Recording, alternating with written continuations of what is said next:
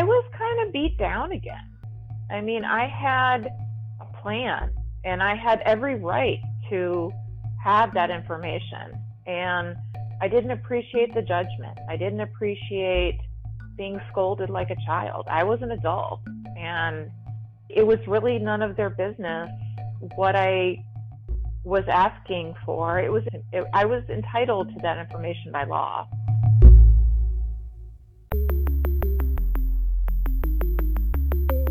Who am I? Who am I? Who am I? Who am I? Who am I? Who am I? Who am I? This is Who Am I, Really? A podcast about adoptees that have located and connected with their biological family members. I'm Damon Davis, and today from Ohio, you're going to meet Michelle. She talks about the challenge of her childhood, craving a connection, but having the one she shared with her dad snuffed out. On her search, which began with Adoption Network Cleveland, she found an ally and a birth mother in the group, felt the shame of her simple request to have access to her own records, and was met with secondary rejection.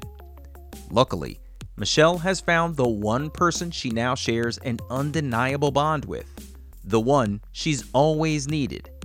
This is Michelle's journey. Michelle was born in the baby scoop era in a home for unwed mothers in 1969. Her family lived in Cleveland, Ohio. Her older brother in her family was also adopted, no relation. Two years after Michelle arrived, her parents gave birth to a daughter. I remember distinctly in my early childhood not really attaching or bonding at all with my adoptive mother. There were things that just didn't uh, bring me comfort. Her voice, her smell, just her ways of trying to get me to be close to her, kind of forcing me to cuddle in, in a way that a parent would. I I just really was not having any of it. Um, and my younger sister loved and cherished her, so there was a definite divide there. So when I was younger, I remember both my brother and I being read the Chosen Baby book and the uh, story of how we were, you know, picked from a group or saved or without adoptive parents, you may have met a much worse fate. And that never sat well with me as well. Um, and I remember being asked as a child, would you ever search? And my answer was always very emphatically yes. And then it would be tempered with, well, are you sure? Because your brother doesn't want to search. And so as I grew up, I learned to kind of temper my answer and enthusiasm. And I would say, well, maybe I would search, um, knowing in my heart, of course, that I would absolutely search when I was given the opportunity. Wow.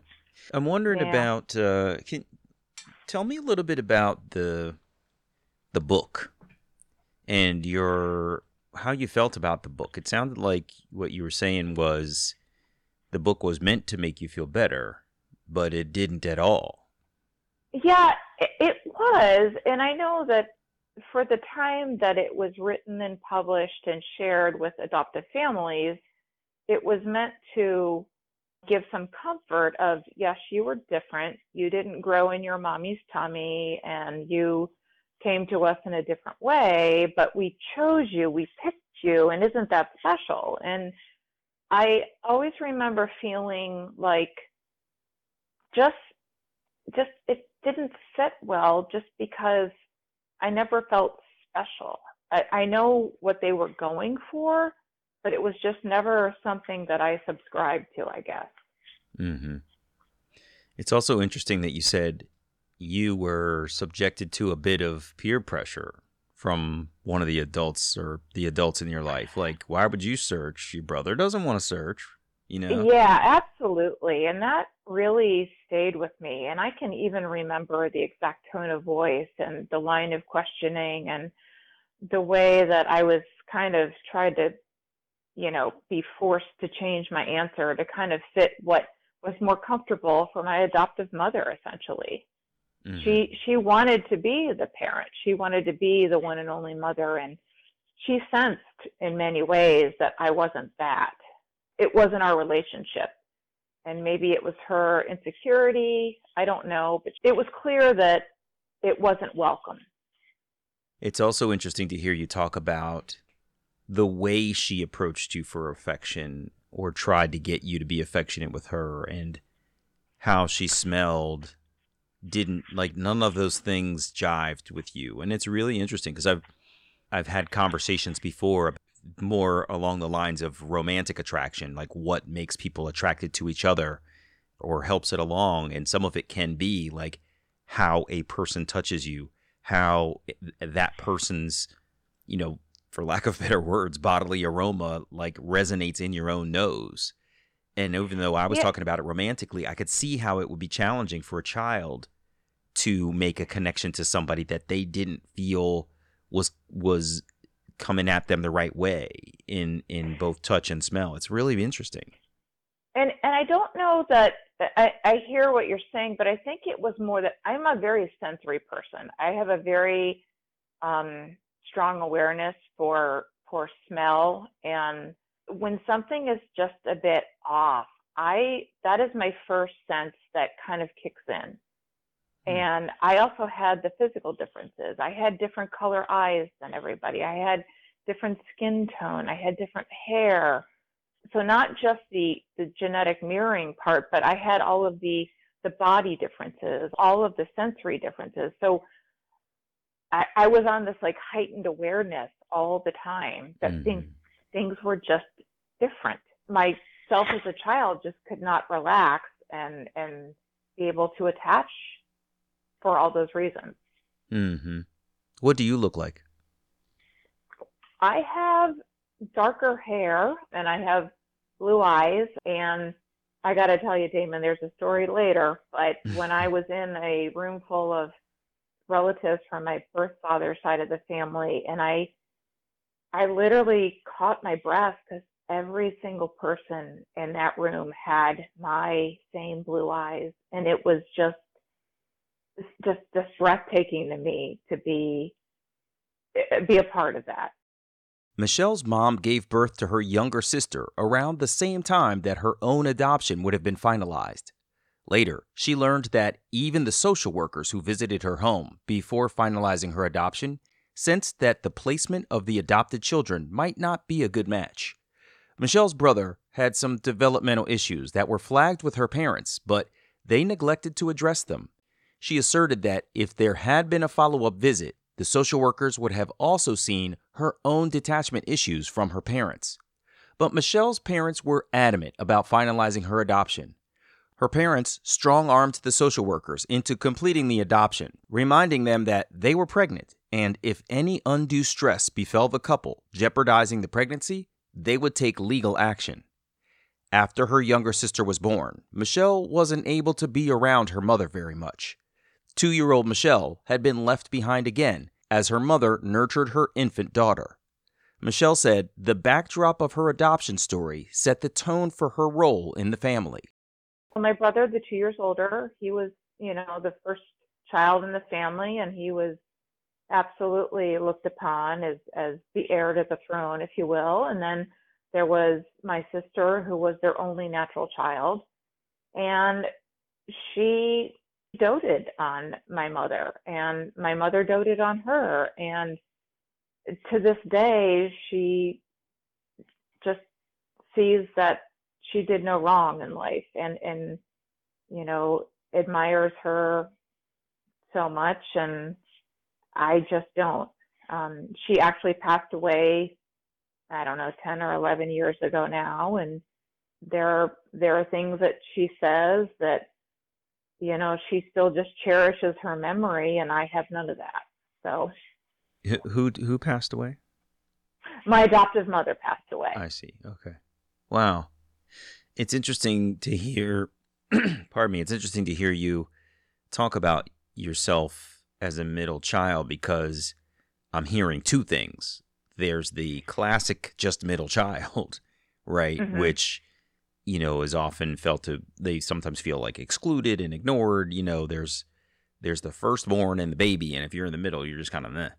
But then there's Right. also the sort of first adoptee, heir to the throne boy, only boy in the family, and hmm the only girl who was biological to me, which puts you in the mer- middle in a different way, like you were double middle Yeah. child.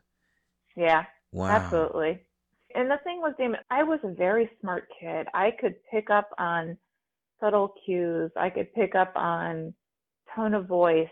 I was, like I said earlier, I was, I have always been on like hyper alert, and I could just sense things, and I could just sense that I just really was kind of a guest there. That that's totally my words. I'm sure they would say it differently, but I never felt completely comfortable in that family. Michelle spoke highly of her relationship with her adoptive father. She characterized herself as a tomboy, and she liked doing things with him, like being out in the garage or using the riding lawnmower, helping him with yard work, and stuff like that. But every once in a while, Michelle would do something that was perceived as crossing the line into her mother's job, mending his clothes or caring for her dad in other ways. Michelle said her mom said some hurtful things that she didn't want to elaborate on, but made it clear that her dad shouldn't be asking Michelle to do her work. The pressure was on for both Michelle and her dad to stay in their lanes. And so he made a choice to save his marriage, and I understand it, that um, he backed off of our relationship. And, um, you know, it was hurtful to me. He very much enabled her through um, my childhood and my teen years, and he did it for the sake of his marriage. And we've had a few discussions about it, but it kind of left me once again very much alone. Man, that sounds really tough because those things that kids like to do with their parents, you know, parents are busy. And when your parent likes to do something with you, like that's special time. So Oh, for him to and I off, so much must have been awful. enjoyed our time together, and Yeah. you know, we can reflect on it a little bit now. And I know it's difficult for him to talk about, and I know that there's some sadness there and some grief and not sticking up for me, I guess. Yeah. There were a lot of financial things that happened. My adoptive mother was a compulsive gambler. And so my adoptive father was put in a very tight spot. The house was mortgaged over and over, and there were bill collectors calling. There were police visits for theft and fraud, and Mm. um, these were all things that were a part of my normal childhood and teen years, I guess. But there were so many people that were fooled by who our family really was. And I wasn't having any of it. I mean, I wasn't spilling the beans, but I didn't want to be involved in that any longer than I had to. What does that mean? Well, that means when I was in high school, I worked two jobs and I saved the money that I could. I had paper routes growing up as a kid, and, you know, I unfortunately had money stolen from me by my adoptive mother, bank account, Mm. paper route money. So as I grew older, I learned to be kind of secretive with what I earned and where I kept it. And I bought my first car in my senior year of high school, and three weeks after I graduated, I moved out. Michelle rented a room, not even an apartment, as her first big step away from her home on the road to her independence. She said the conversation about moving out was kind of matter of fact, and her parents had their doubts as to whether she'd make it. They said things like, You'll be back. You had it good here, and generally gave the feeling of, Fine, do what you want to do. You'll miss us. Michelle had a few more apartments over time, but she just wasn't far enough to feel free and relaxed.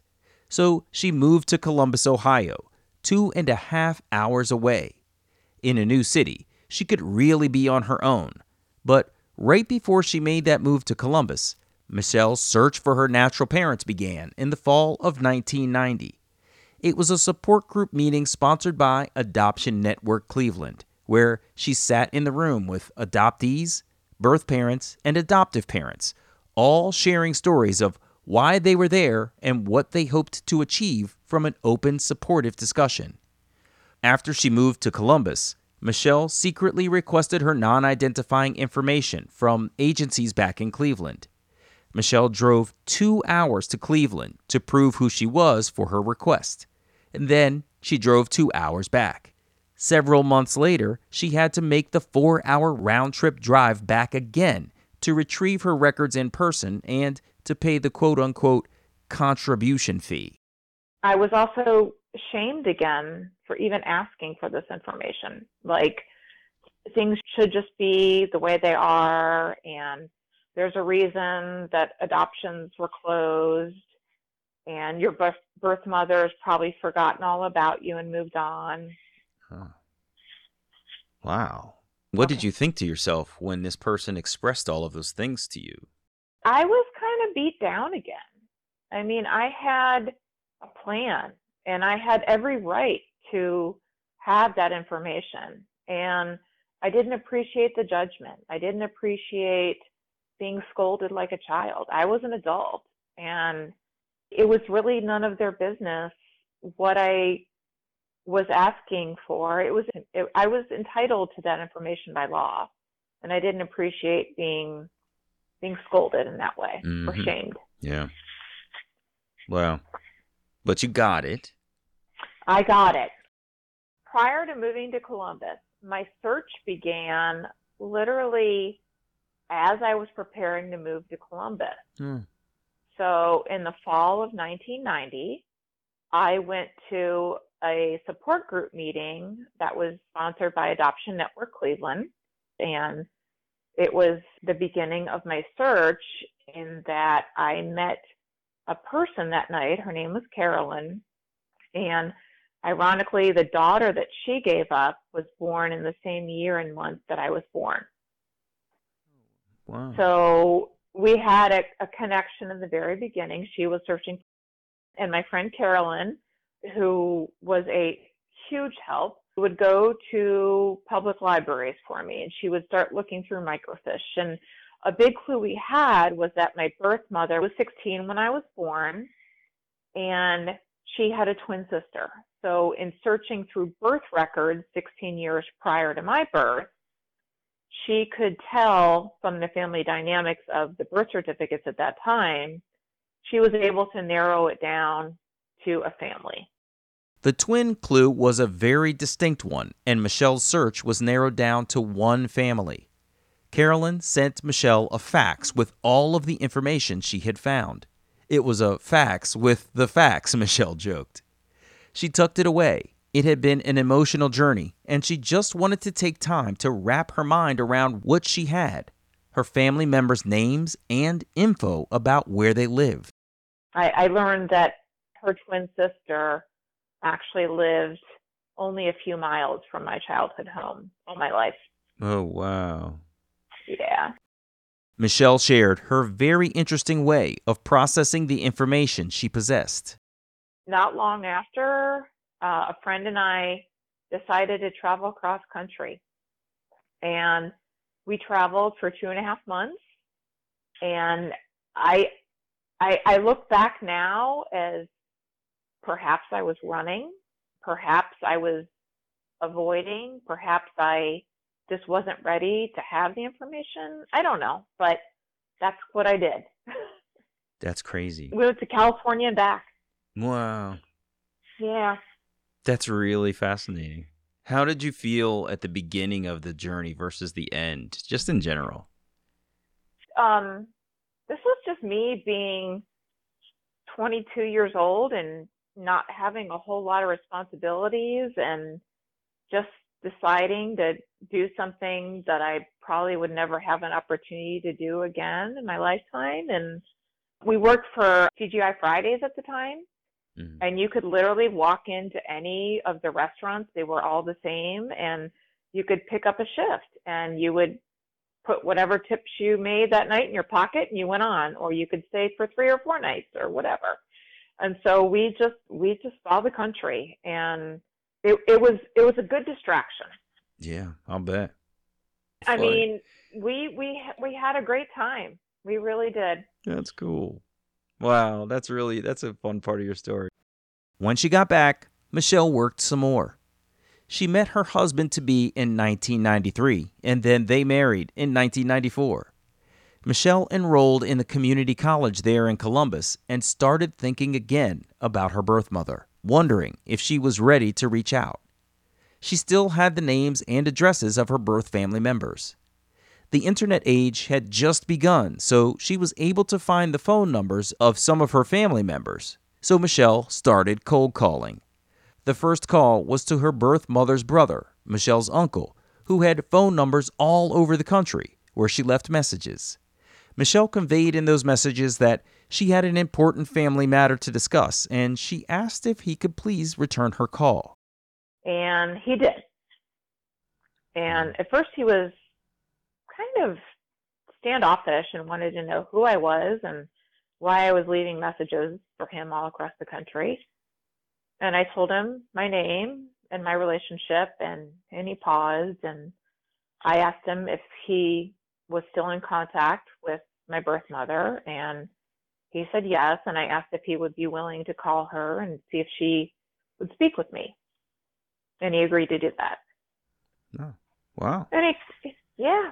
So you know, I again, I was like, all right, let's just see what happens. And he called me back.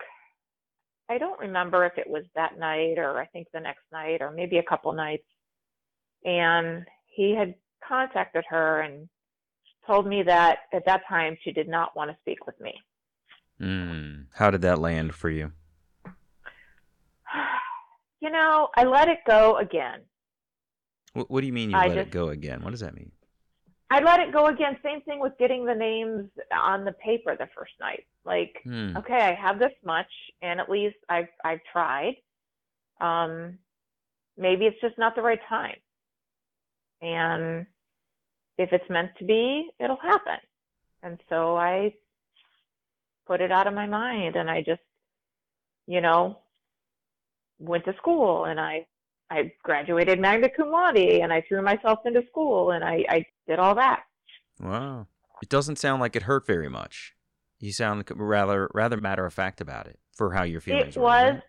it, it was matter of fact because my expectations through my entire search had always been very matter of fact that I wanted the information, I wanted to know the how and the why, Mhm. and I didn't have huge expectations of this glorious reunion Mhm. simply because that kind of relationship was very foreign to me. So I couldn't imagine meeting a complete stranger, even though she was my birth mother, and running to her and hugging and crying simply because that that just wasn't something I did. Michelle hadn't had the kind of maternal connection that made her feel like a wonderful reunion was likely, so she was able to stay even keeled. She went on about her life for a few years. Then she called her uncle again to see if he would ask her birth mother one more time about connecting. With that second request, her birth mother wanted to talk. When I asked Michelle what was going on in her life to make her reach out again, fishing for a trigger of some kind, she admitted she's just tenacious. She had made up her mind that she wanted this, and when she makes up her mind about something, it will happen. So we spoke. We spoke in January of 1997. Mm-hmm. and I still have the pages that I made all the notes on that night when I asked her some questions and she, you know, told me some things and, you know, told me a little bit about my birth father and about her place and her family and um, you know, she was 16 and it was a terrible thing that she was pregnant and the relationship she had with my birth father was very casual and I would later learn that his early life was very traumatic as well, and he was raised without his mother. Were they in similar situations? Oh, you're saying as well as compared to yourself. Right. Mm, Yeah. Mm-hmm. So Interesting. so so she was sent to this home for unwed mothers to give birth to me and the only person that ever visited her was her brother and the rest of her family would never speak of me or talk about anything regarding my birth. They were very ashamed. And I I it was like she gave birth to me and then I no longer existed at all to them. wow. That's hard to hear. How did it hit when you heard that? It wasn't a complete surprise because I did have some idea of what it was like at that time, the baby scoop era, and you know that that's what the families thought was best for their daughters, Right. essentially. Like, Mhm. well, you just go have this baby, and then you know everything will be fine when you come back. Right. Go do that thing, and uh, and we'll be here when you get back. Yeah, yeah, like it like it's a two week vacation or something. Michelle's birth mother shared that her birth father had been a casual acquaintance. He was a really smart guy, she recalled, but she didn't know anything about his family. He did know that her birth mother had gotten pregnant and Michelle was born in 1969. But the young lovers never spoke again for the rest of their lives. Michelle and her birth mother kept in touch, but they never set a date for when they should meet in person.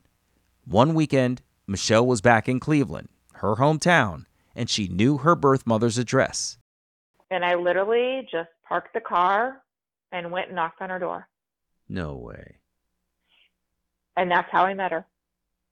Wow. How did that yeah. go? Well, oh boy. That was a big deep breath and let's just see how this goes. So she was home alone and she was very welcoming. She hugged me and invited me in and we sat on the floor and we looked over pictures and we we were both very nervous, you know, obviously because of course I came out of nowhere, right? And she shared pictures and it, it was it was very nice to have that time alone with her Yeah. as well. She was married and has two sons, so I got to hear about her family and I learned a little bit more about her and stuff and she's a very kind person, she's very loving. Mhm. Um but I had always had this kind of idealized picture as an adoptee, we all do, of what your birth parent might be like or look like or act like. And I always envisioned that I was this very strong, independent person, right? And I thought I must follow in my mother's footsteps. And I learned that she barely graduated high school. She hmm. never got her driver's license. And she was basically the complete opposite of the person that I had become. And so uh, she's a wonderful person, but it just wasn't what I pictured her to be in my fantasy. Interesting. It's funny how that can be true, and I wonder if you thought in yourself as that as that realization began to hit you at the same time were you sort of also starting to think, I guess I'm more like my biological father. You know? Yeah, and that's when that definitely kicked in. Michelle said she's happy she met her birth mother some 30 years ago, and they keep in touch, but it's non emotional and sort of superficial cards and letters here and there, the occasional call, things like that. She said she threw herself into her own family after that meeting, focusing on her husband, her son, and making the best of his young years in a way that made up for what she missed in her own childhood at his age. Sometimes adoptees are really focused on making sure our children are loved so much and have a great experience with us as parents because we want to go above and beyond for our kids from a place of not knowing our birth parents and sometimes not having such a hot childhood with our adoptive parents. And I did all that. It was so important for for there to be joy and stability and love in my home with with our son Mhm. and that was my mission and i i was able to kind of you know foster my inner child with with all of his activities you know, and I gave him unconditional love and allowed him to explore and supported everything that he did. You know, we were both ravenous readers and something that I was mocked for in my childhood. We attended theater and musical performances together. We we we did a lot of theater activities together and Mhm. and I contributed as part of the costume department and I still do that to this day even though he's graduated um, and he's minoring in theater at college. So Oh, you know, we did something right there. That's really cool. Way to go. You embraced all of his interests, took them in as your own as well, and look at that. He's studying what he loves. That's incredible. Yeah. That's really So- cool. So you know, all of that is happening, and it's wonderful, and it's great, and I'm very happy, and I still have this desire and and yearning to meet the birth father side Mhm. and to see if I can perhaps after all these years make this connection there. Michelle was given her birth father's first and last name in that very first conversation. If you know Michelle at all yet, I'm betting you can guess what she did with the information. She sat on it for a while. Over the years, she looked up his address and kept notes on all of her findings. When the time came, she took the plunge and did DNA tests, which she jokes she failed twice. Both kits came back as unreadable. oh, So interesting. I'm a huge true crime fan, and I immediately thought, cool, I could murder someone and they would never pin it on me because apparently I have no DNA. What an awful thought. Oh my god, that's hilarious. Right? I finally decided to take the plunge and I learned I have no DNA. That is So- so crazy. They refunded my money and I did a test with another company and it was all good this time.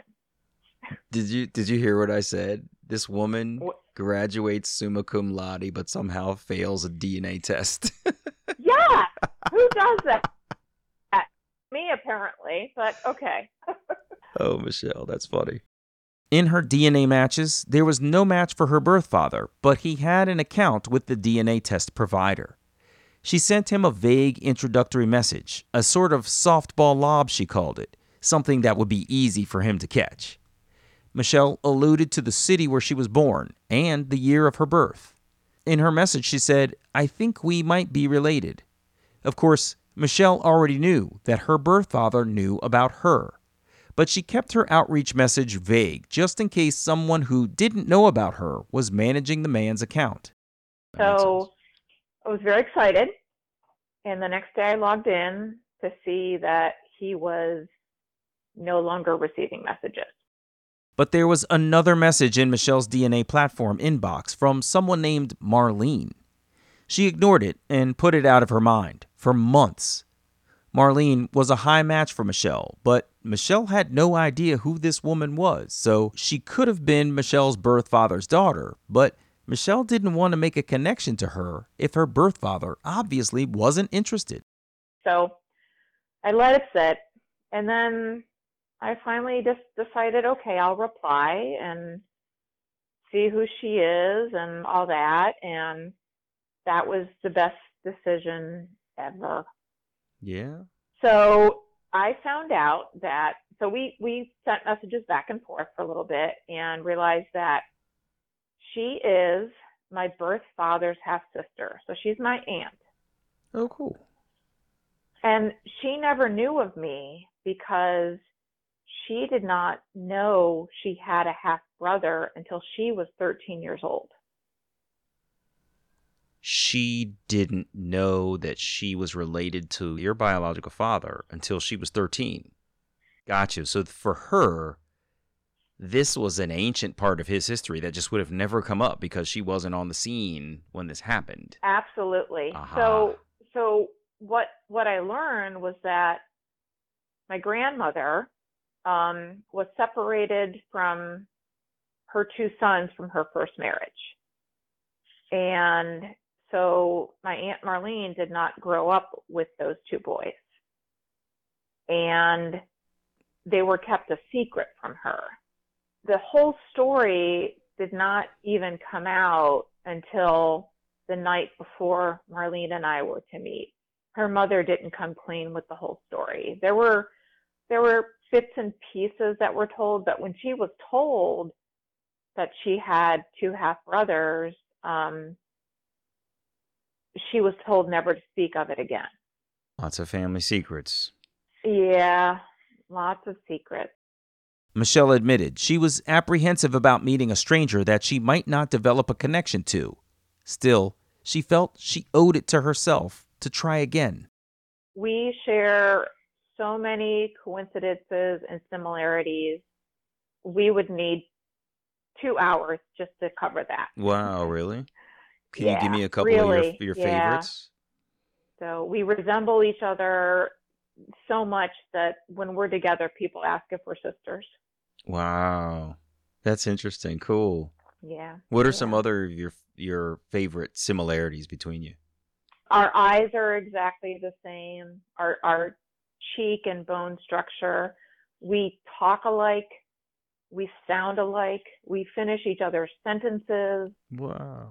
We have the same taste in music, the same taste in authors. Just some of our life decisions that we've made. We're on like this wavelength that is just crazy sometimes.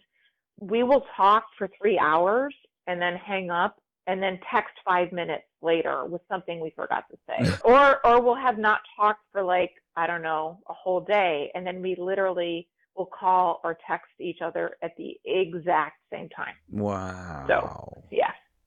Man, you guys are really connected. That must feel so amazing. It it is absolutely amazing. Absolutely amazing. So we both are so content and happy and finding each other all these years later and we tell each other all the time, you are who I get choked up. Yeah. you are who I always needed. Oh. And we we we actually got each other the same exact Christmas present this year. Um, an engraved silver heart pendant, very similar, not exactly the same, and both of them have the same exact thing engraved, which is "You are who I always needed." That's And neither so one of us cool. knew we were. I mean, we hadn't talked about it. That's really, really amazing. I'm just blown away. That's so cute. Marlene doesn't know much about Michelle's birth father. Some of the stories about the family history belong to other people, and it's their story to tell. Marlene has another brother that the women have reached out to, but he hasn't been completely open to engaging with them. They figure it's okay because they have so much of what they need in each other. We do. Yeah. I mean, it, it is a miracle we found each other, and you know, we we cherish every time we're together. We live two hours apart. That does not stop us, though. Even during COVID times, we will each drive an hour and meet in the parking lot of Walmart, so we can see each other and have our book club and just six feet apart hang out That's so great. I love it. and just catch up and just spend that quality time together. And as soon as we, you know, depart or hang up or whatever it is, we miss each other as, Oh. as soon as that time away starts. It's it's a relationship like I've never had. I mean, I love my husband, I love my son, but to have this person in my life is just the best gift I could ever ask for. That's really, really cool. I'm so glad to hear that. Wow. I feel good. I know that you've had, Good. you know, a lot of disappointment and rejection and things along those lines. And, you know, it hasn't Yeah. always been great, but I mean, it sounds like your relationship with your aunt is just really Yeah. special. So I'm glad to hear that. Yeah. Yeah. Wow. So, I mean, I, I just I I want to say a, couple things at the end, kind of like that are important to me. You know, adoption shaped me. My childhood trauma shaped me. My separation from my birth family and lack of attachment to my adopted family forever changed me to my core. But I'm moving forward with all the joys I have in my family that I built and the family members that I've found. That's excellent. That's really good. I'm glad to hear that. You got to stay with your inner strength. Yeah. Go with what you got. You can't Yeah. try to build on something that you don't have. So I love that. There's wisdom in what you said, and there's a lot of heart in it too. It's really great. Took a long time to get there. I'll bet.